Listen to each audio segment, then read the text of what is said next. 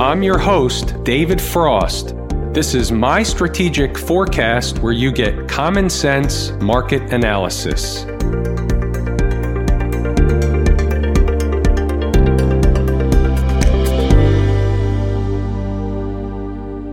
This is a weekend update for the week ending Friday, May twenty-ninth, twenty twenty. We're looking at a daily chart of the S P Y, or SPDR, which is the proxy for the S and P five hundred.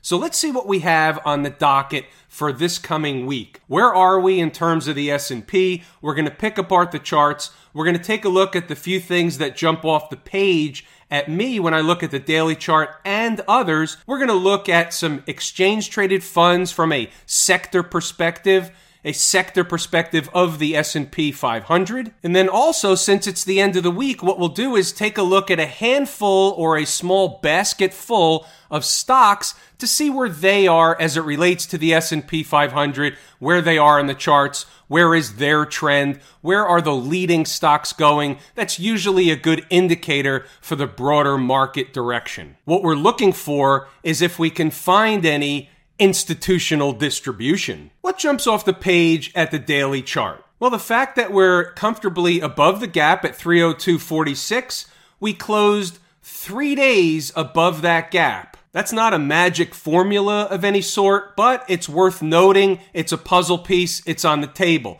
The more times they close above a certain particular resistance or what was once or would be a resistance area, the stronger the market is. It becomes support. So the one, two, or three things that jump off the page at me is A, we closed above the gap the third time in a row.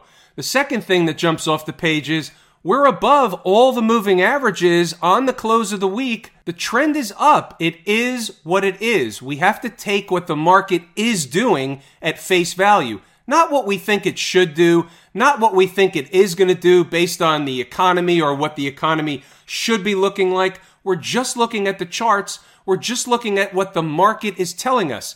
Price is an absolute arbiter. Forget the news. Forget your bias. Forget Uncle Steve's bias. So that all being said, let's look at the market or the daily chart of the S P Y from a very, very simplistic perspective. Let's say Monday morning opens up, Sunday night opens up, the market is once again, for reasons we don't need to know, the market is continuing to go higher. Where are the nearest resistance areas? We're going to keep this very simple. The high from Friday, three oh six eighty-four, I believe is the number. The next pivot that we need to worry about comes in at three oh eight forty-seven. Now, right above three oh eight forty-seven is a round number. You have a more important number at three ten. You also have what's known as a garden variety retracement right in that zone as well. So we can expect, under normal garden variety market conditions, for there to be overhead resistance right around three oh nine. Is it three oh nine fifty? Is it three ten? Is it three ten fifty? Is it three oh eight seventy-five? We don't really know yet. We don't really care yet. Why don't we care? Because when the market gets up there, assuming for the purposes of this conversation, the market does get up there, if and when the market gets up there, we have to look for signs and a signal of a trend change. Where do we find those? Those are found in the Lazy E-Mini Trader course, along with how to determine where that garden variety retracement actually is and how to figure it out. This stuff is based on numbers. Numbers are math. Math is simple. It's universal. It doesn't have a bias. Math doesn't have or need an interpretation. There's not a language barrier. It's just mathematics. So here's what we're going to do. We're going to identify the zone between three oh nine and three eleven as the next area of overhead resistance. Maybe slightly higher, maybe slightly lower, but that's the general zone that we should expect the market to run into trouble if reached sooner than later. Now, this doesn't apply if it's reached three or four weeks down the road. This is for the next several days that we're talking about. What about the flip side? He's always talking about the upside. What about the downside? We have to give the bears something to chew on. After all, we know they're going to have their day in the sun. The issue has been they thought the market was going to collapse forty-two times already. Every time they load up on the puts, we find ourselves in a short squeeze the following day. It's unbelievable how it works like clockwork. Again, we keep it simple. The market is headed to a destination. We don't necessarily always know where the destination is. Sometimes we have a pretty darn good idea where the destination will be, but that's why we have some tools in our tool belt. We look for signs and signal of a trend change. We can start from an intraday perspective. We're looking on the shorter term charts. We're looking on the hourly charts. We're even looking on the one hundred twenty, the two forty charts. We're looking at everything we can sink our teeth into to help us determine and put together the pieces to the puzzle of where the market is likely headed next. It's about putting the probabilities in our favor. Let's talk about the downside for a second. Let's give the bears something to chew on. Is three oh two forty-six support? Eh, it's a number, but it's not really support in the true sense of is an important number on the chart for the way down, or was it just a gap that was filled and now it's just non-existent? I'm really leaning in the latter camp. Where's a more important zone or number? How about the big fat round number series of E S three thousand, which is the S and P E-Mini Futures contract, and S P Y three hundred? That was a nice segue for Inside the Numbers to take a quick glance at what happened intraday inside the numbers. There wasn't a lot going on on Friday. Let's highlight the big stuff and then we'll move on. Early in the morning, we're citing the fact that the market was pretty much down a couple of times overnight, but it really didn't get very far. The night before in the video, we talked about three thousand three hundred. We talked about those numbers. Once again, the market had an opportunity to sell hard. It chose not to. I'm taking away from that. The market has a destination up north it has yet to reach. Until and unless it gets there, it's going to fight its way up north. And the way I'm looking at it is the magnetic pull in the northern direction is much more forceful and stronger than the bears can muster to pull the market down. That may be an unorthodox way of looking at the market. However, I have an unorthodox way of analyzing the market. So when you put those two things together, to me, that smells like consistency. Let's scroll up a little bit, see what else we have. So when you go up to the early thoughts, now this is something that's posted a few minutes before the market's about to open. Let's call it nine fifteen and nine twenty in the morning, sometimes slightly earlier. So I'm looking at the futures, I'm looking at the continuous contract all night long, early in the morning, and so now I'm ready to kind of unpack what it's actually doing. So I'm stating that they're continuing to work on a bearish pattern, so that has me leaning downward. Here we are again. If that symmetrical pattern and that what was going on, and that's taught in the course, Lazy E-Mini Trader, what is a symmetrical pattern? How do you use market symmetry to your advantage, not only to enter a trade, but also to exit a trade? So market symmetry would say and confirm that E S three thousand and S P Y three hundred are essentially important numbers, because not only are they important numbers for another reason, but they complete a symmetrical pattern that didn't exist the day before. This is all visual stuff, folks. I'm not getting something from an indicator on the chart that I purchased from Joe's Indicator Shop for ninety-nine ninety-nine or forty-nine ninety-nine or whatever the price is. They don't work. If they worked, why do they have to come out with a new indicator every month for the Indicator of the Month Club? What the hell happened to last month's indicator? So we always give both sides. We give both sides early in the morning. We give both sides throughout the day. So we know about the big fat round number of three hundred, three thousand. What about the other side? We have thirty, thirty-one, and so on. So we know we have the schematic already in preparation for when the bell rings. Are they going to go up or are they going to go down? Either way, we don't care. We're prepared for either direction. Notice what we're not doing. We're not guessing which way they're going to go. Who guesses which way they're going to go? People that buy calls or buy puts the night before saying, I think the market's going to have a big gap down or a big gap up in the morning, so I'm going to buy these calls or buy these puts and I'm going to bank it hard. They typically don't win that trade. Have you ever been on that trade? I've been on that trade. I've yet to win that trade on a consistent basis, so guess what you do? You stop taking that trade. It doesn't work. And then what we say down at the bottom, as usual, we'll let them open and conduct the early shakeout before getting the deal of the morning. So we're looking for the deal of the morning. What are they trying to tell us? Where's the market going to be heading? Let's continue moving along. Right out of the gate, about nine forty, you see there were buyers that showed up right at that gap. So early on, because it was a fresh gap, it's still somewhat of a support area now that price is above the gap. It gives us something to lean on early in the morning. Below the gap, they go to three oh one, and then they go to three hundred. In between is a chop shop, and what we're going to do is scroll up. I'm going to let you stop and restart the video at your convenience. You can read the notes and go back to the chart and see exactly what happened. But what we're going to do is go to a chart. We're going to see what happened. We're going to point out the fact that the market did go down to the big fat round number. The symmetrical pattern did play out as it's intended. You can't see it on the S P X chart. That's the cash index. You can't see it in the S P Y. You have to look at all charts all the time. Let's continue scrolling, and you'll see a couple of things that you'll want to make note of, like where the resistance area was going to be in the afternoon. The market turned around. It found support down at three hundred and three thousand. We're going to look at that in a moment. Then when it was going back up, where was it going to find resistance? So at one oh five, we're starting to state three oh four fifty is a spot. We're always getting pre-prepared, so just go with me on it. If they did that, forget about what that is. You can read that on your own.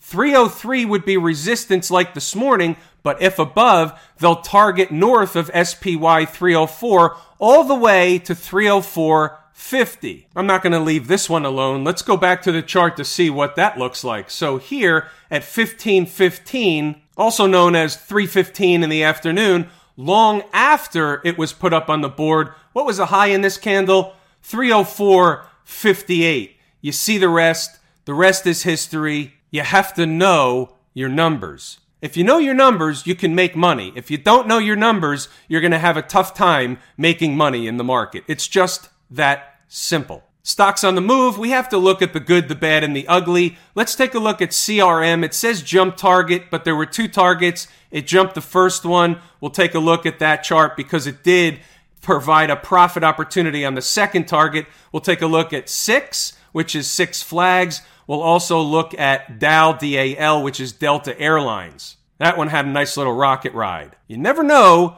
which ones are going to give you the rocket ride. Let's go ahead and take a look at C R M now. You see the first number on the board, one seventy-four thirty-two. Well, guess what? The stock opened the day at one seventy-four thirty. That's two pennies below the number, but that's enough of a tip of the hat to tell you something's going on. So we don't take the trade when it opens below the number. We wait for what? The second number. one seventy-two eighty-five, and the stock even went lower, and here's another opportunity to have a heart-to-heart discussion about stops. The stop listed was hourly close below one seventy-one thirty. Why is that there? It's not an arbitrary number. It's not a number I pick out of a hat because it was seventy-five cents away from something or whatever the case is. That's not what it is. It's below a certain number where I believe that the market should not close hourly below, and if it does, two things are going to happen.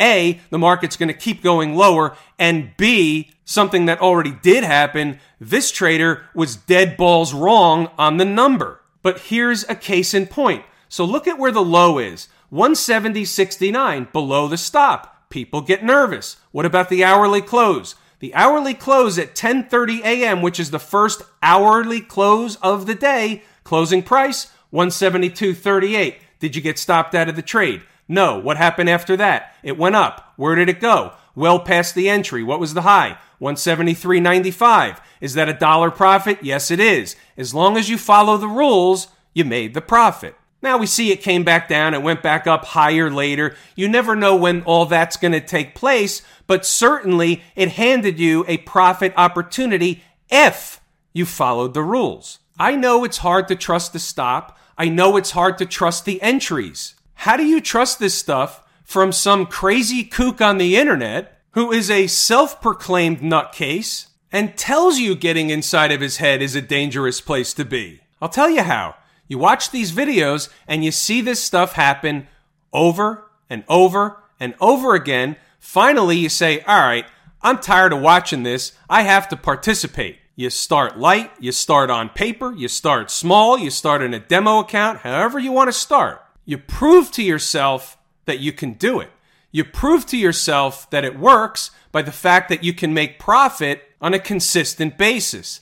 Then, and only then, do you take real trades with real position size, putting real capital at risk, because you have to be sure that you can do it. I'll tell you right now, this is a big boy business. You got to put on your big boy pants, and you got to know there's a trader around every corner that's looking to pick your pocket. What happened with six? Tried to get down early in the morning, came up short, had a huge bounce away. All things relative, right? It's a small price stock, twenty-two dollars. It was up almost a buck and a half from where it bounced. Then what happened? Came down later in the day, and you can see it found support at the number. We've seen this over and over and over again. Didn't give a tremendous trade. It gave a base hit. Nothing wrong with base hits. You go in the Hall of Fame with a string of base hits on a consistent basis. How about this one? Delta Airlines. So the stock closed on Thursday at twenty-five sixty-six. twenty-four fifty-eight is identified. It's on the board bright and early. Look at this. Stock opens at twenty-four sixty-two. This is the reverse of opening under the number. It opens right on the number, and one of two things is going to happen when that takes place. It's either going to cut through it like a hot knife through butter and screw everybody over, or the fact that it's hovering right over the number is an indicator that's the number. It's going to hit the number. It's going to spike it, whatever it is. Sometimes it hits it to the penny, comes up a penny short, one penny below, and it just takes off in the other direction. That's what we saw here. So you can see here the low is twenty-four thirty-seven, not too bad beneath, twenty-one cents, no accidents or coincidences. Minutes later, finding the stock at twenty-five thirty-nine before pulling back and going back and forth. It's not a home run, but it's better than a base hit, and it's so fast that you basically had the money in your pocket, depending on how much a trader took, between five and nine minutes. Maybe even less if you took just a quick scalp trade off the initial bounce. This is the S and P E-Mini futures contract. Remember from the commentary, we were talking about the futures, we were talking about symmetry, we were talking about the hourly chart bearish pattern, and here it is. This is what the market did the majority of the night into the early morning session. This is essentially our bear flag pattern, and it played out to the downside like this. And let's take a look at where the low was. The low happened to come in right around twenty-nine ninety-two, slightly below three thousand. That's okay. Look how quickly it bounced back and away, and look what happened into the end of the day. The strong close is telling us something. The strong close is telling us that the market is headed to a different destination than it found already. It's bullish. It closes well the day before. It closes well on Friday. We certainly don't know what we're going to get when the market opens Sunday night into Monday. And by the way, it didn't close well on Thursday. I misspoke there. Thursday was the one where it got killed into the close that created the breakdown candle and the subsequent bear flag pattern, finishing off just below the big fat round number of three thousand. When you look at the S P Y, what was the low? The low was two ninety-nine fifty-five, just below the big fat round number of three hundred. So we were talking about those early in the morning, long before price got there. It's an awareness, and you must be pre-prepared for both sides of the tape. What about the I W M? Camp I W M, is it as strong as the S P Y? Is it as strong as other markets? Or is it trying to tell us something? After all, the I W M is our favorite market leading indicator. They filled the gap, and we'll call it the corresponding gap. Corresponding gap to the S and P five hundred. And guess what? We're below the gap in the I W M, above the gap in the S P Y. Is the I W M trying to tell us something? Very possibly so. We had a nice reversal candle on Thursday. Now they're once again fighting the one hundred period moving average. There's two options that are going on right here. Option number one is the market went up a little bit too far too fast, and it's just eating time off the clock, and it's going to eat time off the clock until it's ready for another move higher. That's option number one. Option number two is the market is done. We found the top, and it's going to start selling off now, and the other markets are going to follow, and this is the tell. This is the canary in the coal mine, along with the transports. And I'll take it one step farther. Obviously, everybody knows what's been going on over the last several days, and certainly got a lot worse over the weekend in terms of the riots going around the country. There's probably a discrepancy between a protest and a riot. So let's clear that up. A protest is fine. There's nothing wrong with a protest. We have the right to protest what we don't want. We have the right to protest what we think isn't right. What happened last week certainly isn't right. I'm not getting into politics, but there's nobody on the planet that can say that what that cop did was right. It's a disgusting, hairy situation. But riots are another thing. The looting is another thing. I mean, put it this way. What the hell kind of year twenty twenty are retailers having across the country? I mean, it's absolutely a one two punch. First they get shut down, and then they get looted. It's just unbelievable. The question is, is that going to have an impact on the market Sunday night into Monday? I don't know the answer. Maybe it does. Maybe it doesn't. Either way, Inside the Numbers members will have a beat on the market. What's really the line in the sand from a bigger picture perspective for the I W M? It's really down here. This is really a breakout area. Again, it's not to the penny. It's subjective on where that would be, but the market gaps up and it builds some energy. It eats some time off the clock over here. Then it goes up again. So is it coming down to retest a former breakout area or the most recent former breakout area? And by the way, it certainly could be down here too. But this is just from a concept perspective. If in fact it's doing that, or it already did that, and that's as much as it's going to do on the downside, then it's got room to go higher once again. It would be normal garden variety market behavior to come back and test the former breakout area. Markets do that all the time. We see it on short-term charts. We see it on intermediate-term charts. We see it on long-term charts. How about the folks down at the transportation department? I want to look at this one from a slightly different perspective. From a daily chart perspective, we're into the one hundred period moving average, found some overhead resistance. Fine, so be it. Didn't we say that the transports would get to and likely find some resistance at ninety-two hundred? I think we did. What was the high the other day? The high was ninety-one eighty-seven. So it's not a wonder that they found some overhead resistance, but let's take a look at it from a holistic standpoint.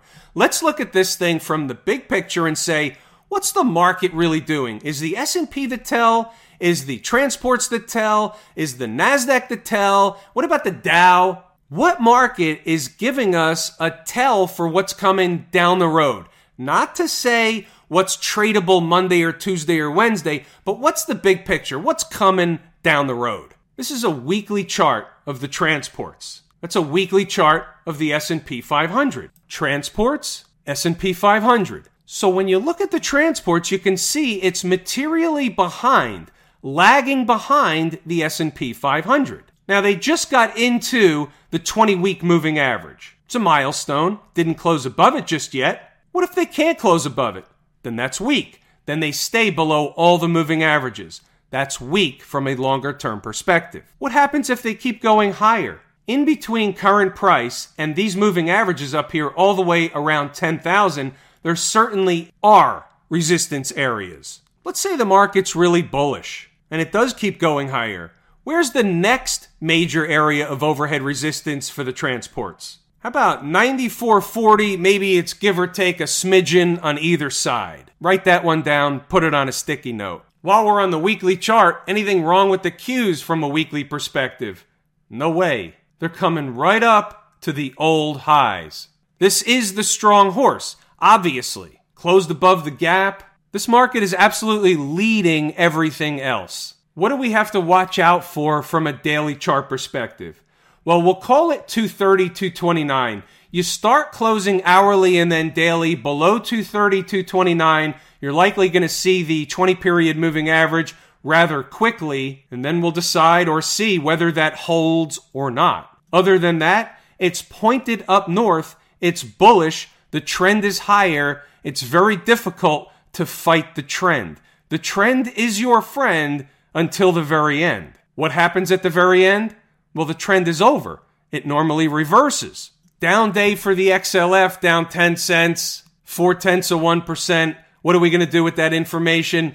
Nothing. We're just going to move it along. How can we judge this chart? Well, here's what we'll say. Did they fill this gap down here? No, they didn't. They came up short. So the gap happens to be twenty-three oh six. The low here on Friday was twenty-three seventeen. So if in fact they're down at the gap on Monday, for example, closing the gap, and they don't get out of there real quick, if they hang around down there, that's bearish. If they're going in the other direction, going nowhere near the gap, well, that's obviously bullish. If they get back up into this candle from Thursday, then they can begin climbing up that candle towards the upper portion or high of that candle. How do we know they want to do that? Because markets love to do that. Markets love to test the highs of breakdown candles and the lows of break-up candles. Where have you ever heard that before? About smash mouth. Anything wrong with this market? Above all the moving averages, we really don't need to say anything more than it's bullish, it's similar to the Qs, move it along. I said we were going to take a look at some exchange-traded funds, and I think it's important from a sector perspective to get a snapshot of where the S and P is from a granular perspective. What happens when you look under the hood, you peel back the onion, do we see any trouble spots? For example, energy. Is energy on pace with the broader market, or is energy struggling? Well, you can see here on the weekly chart, you just saw the daily chart, it's struggling. It looks similar to the transports. Makes sense. Energy, transports, they do go hand in hand. They are intertwined. This is a chart that's telling you that there's a recovery that looks more from a longer-term perspective on this chart, looks more like a dead cat bounce than a true new bull market new high recovery. That's not what this chart is telling us. This chart is telling us that the economy from a longer term perspective is not going to be in good shape. Forget what the stock market is doing now. What this market is telling us, or what the energy sector is telling us, that it's ultimately going to roll over again, have another leg down until and unless they can absolutely recapture a minimum of, let's say, fifty-two and start closing up there and trading higher. That's a mandatory thing to have happen for the energy sector to really have a turnaround. Other than that, there's another leg lower coming at some point. Here's the tech space, the tech spider. Now this one looks the opposite. It's above all the moving averages. It looks what? It looks like the Qs. Obviously, we don't really have to talk about this one. We know the strength. We know what's in here. All the high-flying tech stuff. Amazon, Apple, NVIDIA, Netflix, Microsoft, Facebook, all that stuff, Google, all that stuff is pulling the tech space up. Doesn't mean every tech stock is doing well. It means those stocks are doing well. These indices are top-heavy weighted with those stocks, so there's your result. Retail. Retailers having a tough time. How in the world is the retail sector doing as well as it is with retailers having a tough time? Well, number one is the market looks forward. So the market was anticipating that we're going to have a recovery and that we're going to open the country back up and then the demand will come back, because there has to be some level of pent-up demand. When you shut stuff down, people still need stuff. They want stuff. They don't necessarily have to have it today, but they want it tomorrow. So there's a level of pent-up demand. So what the market was telling us from a retail perspective, that ultimately retailers would bounce back. Maybe not in full, but they would bounce back. That's what the daily chart is saying. Weekly chart, maybe similar but different story. Bounce back, yes, in the process of from the lows, and the lows were in the doldrums. But where are we going? What did we just say? Markets like to test lows of breakup candles and highs of breakdown candles. Okay, fair enough. Now, let's look objectively and use some common sense in what we're talking about. Here's the high of a breakdown candle, and it comes in just above a convergence of the one hundred period and two hundred period moving average. So if, in fact, I'm not saying the market has to get there tomorrow or Tuesday or Wednesday, but if, in fact, it got here sooner than later, up to this spot, is it more likely or less likely that there would be, quote unquote, and repeat after me, overhead resistance? It's more likely with that kind of stuff going on up there, there would be overhead resistance up there. So maybe, just maybe, the market is climbing the wall of worry, headed to where?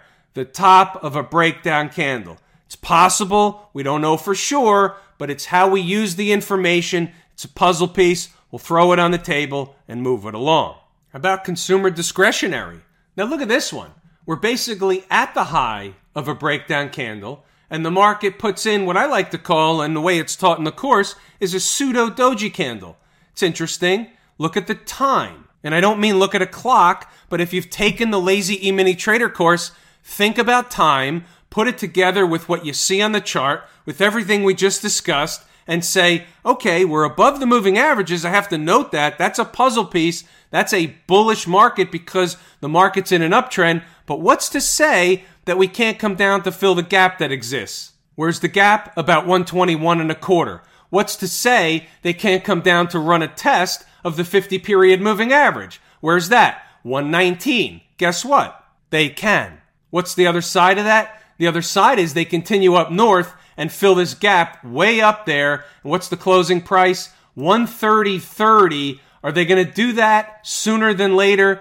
The odds would be, under normal garden variety market conditions, after a chart that looks like this, that filling the gap is less likely sooner than it is likely. Let's run through a couple of charts of some stocks just to see what's going on. Amazon. Anything bearish on this chart? Above all the moving averages, nothing wrong with this chart. We're moving it along. How about Apple? Again, above all the moving averages, approaching this or absolutely at this double top area. So what's it doing? Well, it's building energy to make another run to bust through those highs until and unless it gets down below this twenty period moving average and this gap down here. That would change the tune. Until and unless that happened, then the market, or Apple in this case, is poised to continue going higher. What's the trend in Facebook? Above all the moving averages, the trend is up in Facebook. Here's a weekly chart. Is that a reversal candle, or is that running a test of a breakout area? Well, let's pick that one apart for a second. Here's a quick opportunity for a scrapbook lesson. It's not a reversal candle for two reasons in my book. A, you didn't have heavy volume, heavier than the week before on that big up move, so that scratches it. Number two, you didn't even take out most of the candle from the previous week. So it's not a reversal candle. It's just a down week candle. But here's the deal. Where is the most former breakout area? Well, where's this top over here? Right here. So we broke out above that top, and what'd they do? They came back in to test the same area by the end of the week. That's it. Nothing more, nothing less. Don't need to read into it any more than that. Microsoft. Anything wrong with this chart? Is it bearish or bullish? It's in an uptrend. It's trending higher. Look at this weekly chart. It's absolutely strong as a horse. Daily chart looks similar to Apple. Technically, nothing wrong with Microsoft. How about Netflix? Struggling a little bit from a daily chart perspective over the last week or so. When we see that, we want to look at a weekly chart. Let's see what we have when we pan back a little bit. What are we going to find? Are we going to find trouble on the horizon, or are we going to find a market that was just a little bit overcooked and it's just working off some of that elusive overbought condition? That's all it is. It's above all the moving averages. You're just coming down to work its way or run a test near the twenty period moving average. Nothing more, nothing less. Kiss it, baby. Keep the market simple. Have I told you how much I appreciate each and every one of you, and that without you these videos are not possible? That is true and accurate information. We're going to pull the ripcord here. It's everything I really wanted to and intended to discuss. So we'll give it a wrap. I'm David Frost, my strategic forecast. Thanks for tuning in for another episode of Common Sense Market Analysis.